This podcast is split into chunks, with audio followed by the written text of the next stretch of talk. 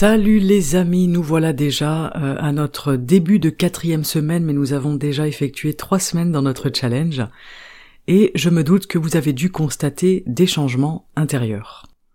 Vous m'en avez fait part en tout cas de plusieurs changements, plusieurs types de changements, euh, donc on va en parler aujourd'hui. Il y a des choses qui sont en train de changer en vous, une acceptation de votre nouvelle condition, un plaisir peut-être à prendre soin de vous, c'est possible, une étape de satisfaction mélangée éventuellement à de la frustration. Alors vous m'avez fait part de vos difficultés, de vos envies de craquage, et c'est bien normal, rassurez-vous, et c'est aussi parce que vous êtes en train de changer que vos anciens mécanismes se manifestent pour certains d'entre nous.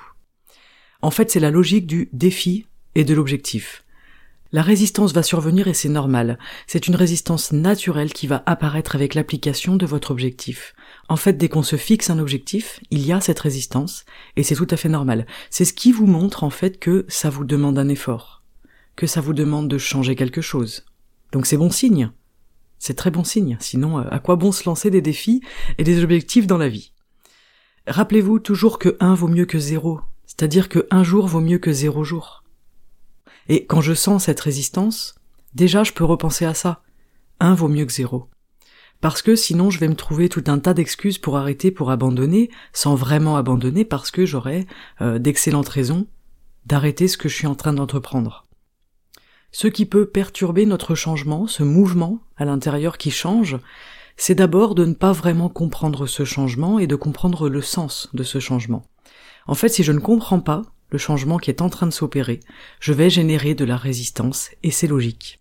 D'autant plus si je change quelque chose qui est ancré depuis des années, qui est ancré dans mon mode de vie, dans mon mode de pensée, dans mon mode d'habitude, dans mes réflexes, dans mes automatismes. Il est important déjà de mettre du sens dans ce changement, de le voir, de le comprendre et de l'accepter. Ça c'est la première chose qui peut éventuellement perturber euh, cet état de changement intérieur, euh, qui est quelque chose de, de mouvant et de mobile. La deuxième chose, c'est que qui dit changement dit inconnu. Et pire que ça encore, qui dit changement dit perte de quelque chose. Rappelez-vous le syndrome de Tarzan dont j'ai déjà parlé dans un épisode. Tarzan, il doit lâcher sa liane, celle qu'il tient entre les mains, pour attraper la suivante. Et en fait, plus il attend, plus il perd de l'élan, plus il perd du mouvement. Et il va finir par être agrippé à une liane qui est complètement immobile. Tarzan, il profite de son élan pour se jeter dans le vide, et s'il ne lâche pas la liane qu'il a entre les mains, il va finir par ne plus bouger, et il sera beaucoup trop loin de la liane suivante pour continuer d'avancer. Ce changement-là, ce que vous êtes en train de faire, en train de vivre, c'est un saut dans l'inconnu. Je ne sais pas comment je vais être après ça, je ne sais pas qui je vais être. Comment est-ce que je vais faire en société? Comment est-ce que je vais faire quand j'aurai un gros coup de mou, un gros coup de fatigue, un gros coup de déprime? Comment est-ce que je vais aller au restaurant par exemple? Et toutes les transformations, elles impliquent cette notion d'inconnu, cette notion de risque et de perte de quelque chose. En fait, ici, on perd des habitudes, on perd vraiment un fonctionnement, un mode de vie, une façon de faire, mais on perd aussi des bouées de sauvetage dans nos moments difficiles. Bien souvent, la nourriture, c'est un réconfort qui est facile, qui est rapide, qui est apprécié. Ça ne demande aucun effort d'aller manger une tablette de chocolat quand on se sent pas bien. Donc tout ça, vous l'avez vécu, vous m'avez fait des retours. Euh, pour la plupart d'entre vous en tout cas, certains s'en sortent très bien, bravo. Et moi je l'ai senti aussi, je l'ai vécu aussi. Et il faut bien intégrer cette notion que changer, c'est égal à perdre quelque chose. Et changer, c'est aussi perdre une partie de mon identité. Donc on peut intégrer l'idée déjà qu'une perte, ce n'est pas une mauvaise chose. Moi je vous invite à sortir de cette idée selon laquelle la perte nous mène à la tristesse. Parce que ça, ce n'est pas vrai. Et dans la vie, rien ne nous appartient. Ni nos habitudes, ni notre famille, ni notre conjoint ou notre conjointe, ni nos enfants, ni notre corps. On est comme des êtres qui sont déposés là avec tout un tas de choses qui nous sont prêtées et qu'on va devoir rendre à un moment donné, parce que rien ne nous appartient. Donc je m'égare un petit peu, mais cette idée d'une perte d'une partie de mon identité, elle est vraiment ancrée à l'intérieur de nous. C'est très important pour nous l'identité, de savoir qui on est, comment on fonctionne, et toutes nos habitudes font partie de cette identité-là, bien sûr. Changer qui nous sommes, c'est difficile, et le mental, il va tout faire pour résister à ces changements. Donc c'est beaucoup plus rassurant de rester dans notre confort, de rester dans nos habitudes, dans notre état d'esprit, dans notre mode de fonctionnement, qui est créé depuis des, années, pardon, qui est façonné minutieusement. Et ça demande énormément de courage, d'énergie, mais ça demande aussi de l'amour de soi, à mon sens, euh, de s'autoriser à changer. Et s'autoriser à changer, c'est un cadeau merveilleux qu'on se fait à soi-même. C'est pas un cadeau facile à faire, mais une fois qu'on est dedans, on n'a plus envie euh, d'un ancien mécanisme.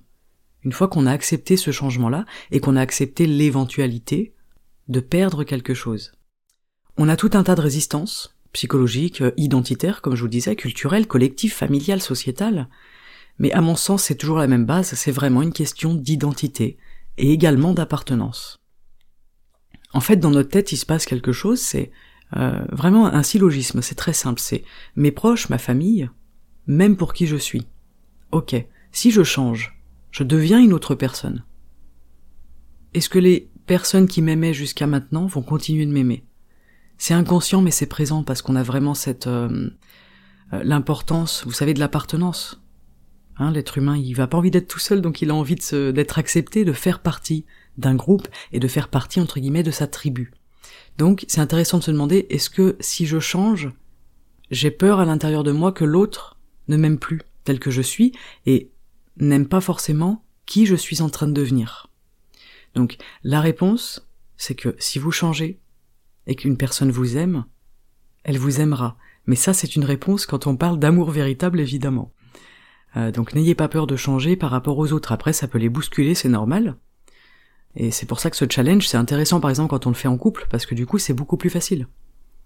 Parce que quand dans le couple, une personne change tout son mode d'alimentation, son mode de vie, etc., euh, plus tous les changements intérieurs qui vont apparaître, ça peut mettre un petit peu de désordre dans le couple. C'est normal.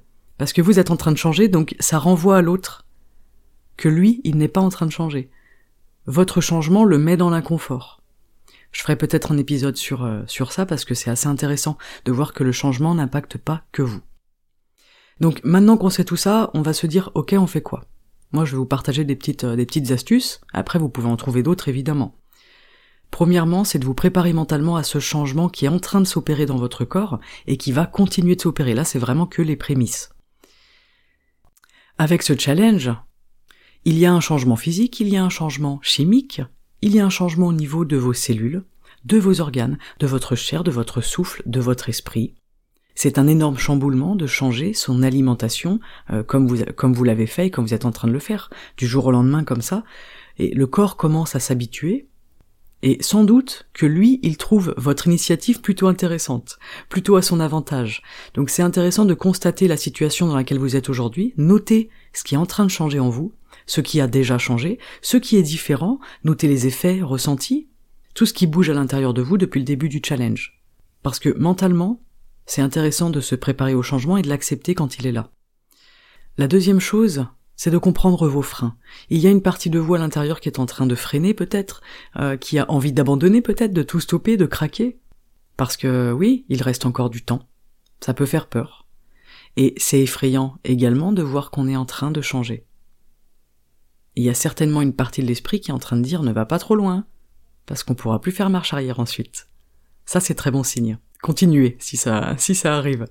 Et c'est sûr qu'après 45 jours à vivre ce que vous êtes en train de vivre, à expérimenter ce que vous êtes en train d'expérimenter, vous ne ferez sans doute pas marche arrière, et vous aurez sans doute un autre point de vue sur vous ensuite, sur vos habitudes, sur votre corps, sur votre relation à votre corps, sur votre alimentation, sur votre capacité au changement, à l'adaptation, etc. Et comprendre nos freins, c'est important. C'est important de comprendre qu'est-ce qui est en train de me pousser à l'échec sous couvert de bonnes excuses bien sûr, il y a quelque chose qui est en train de me freiner. C'est normal, comprenez-les ces freins et soyez bienveillants envers vous-même, euh, c'est aussi relativement important. La troisième chose, eh bien, c'est d'encourager ce changement intérieur. Vous avez le droit de vous féliciter. Ok? Félicitez-vous et prenez conscience de ce que vous êtes en train d'accomplir. Ce n'est pas rien. Ce n'est vraiment pas rien. Remerciez-vous pour ce saut dans l'inconnu, remerciez-vous pour votre courage, pour votre ténacité, et rendez-vous compte de là où vous en êtes aujourd'hui dans votre vie. Rendez-vous compte de là où vous en êtes dans ce challenge, ou en dehors du challenge d'ailleurs. regardez-vous avec des yeux d'amour en fait. Prenez du recul et regardez qui vous êtes, tout le chemin que vous avez parcouru, tout le chemin que vous vous apprêtez à parcourir encore, et encouragez ce changement intérieur. C'est un excellent moyen de réduire notre résistance parce que je m'encourage, je me félicite, et je peux même me récompenser si j'en ai envie, euh, d'une manière ou d'une autre. Moi, je me suis offert un livre, par exemple, que j'avais très envie de lire, et, et je le lis avec plaisir, et je le lis en étant consciente que ce livre-là, c'est un symbole qui m'aide à avancer, à continuer. J'ai l'impression de l'avoir mérité, et je le savoure. Chacun ses astuces et ses techniques, évidemment, mais vous encourager dans votre changement, ça va vraiment faciliter les choses. Ok? Voilà pour euh, cet épisode, c'est le quatrième épisode, un hein, bonus pour le, pour le challenge. J'espère que ça vous aura parlé, j'espère que ça vous aura peut-être aidé. Tenez bon, en tout cas, vous avez fait le plus dur. Maintenant, il suffit de continuer ces efforts-là. Et ces efforts, ils vont devenir de plus en plus simples. Ils vont devenir des automatismes et ils vont devenir de plus en plus significatifs. Et ça, c'est très intéressant.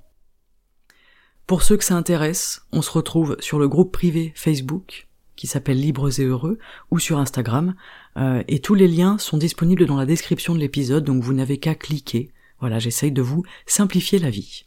Vous avez également accès au planning, au décompte des jours, euh, à tous les épisodes bonus, hein, et euh, tout ce qui est, toutes les infos relatives au challenge, pardon, qui sont sur mon site margotbussière.fr et le lien est également dans la description. On se donne rendez-vous mercredi prochain pour la cinquième clé. Je vous partagerai comment nos habitudes transforment notre vision de nous-mêmes. Et croyez-moi, ça c'est passionnant. Je vous adresse toutes mes félicitations, tout mon soutien, et une bonne dose d'amour pour continuer et pour entamer notre quatrième semaine ensemble. En conclusion de cet épisode, eh bien, je vais euh, nous inviter tous ensemble à être comme des roseaux. Le roseau, il plie sous la force du vent, mais il ne casse pas.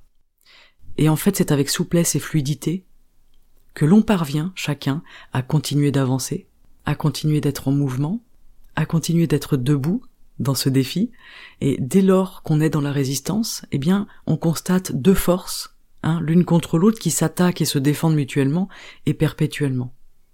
Donc aujourd'hui, on essaye de d'apaiser nos résistances, ok?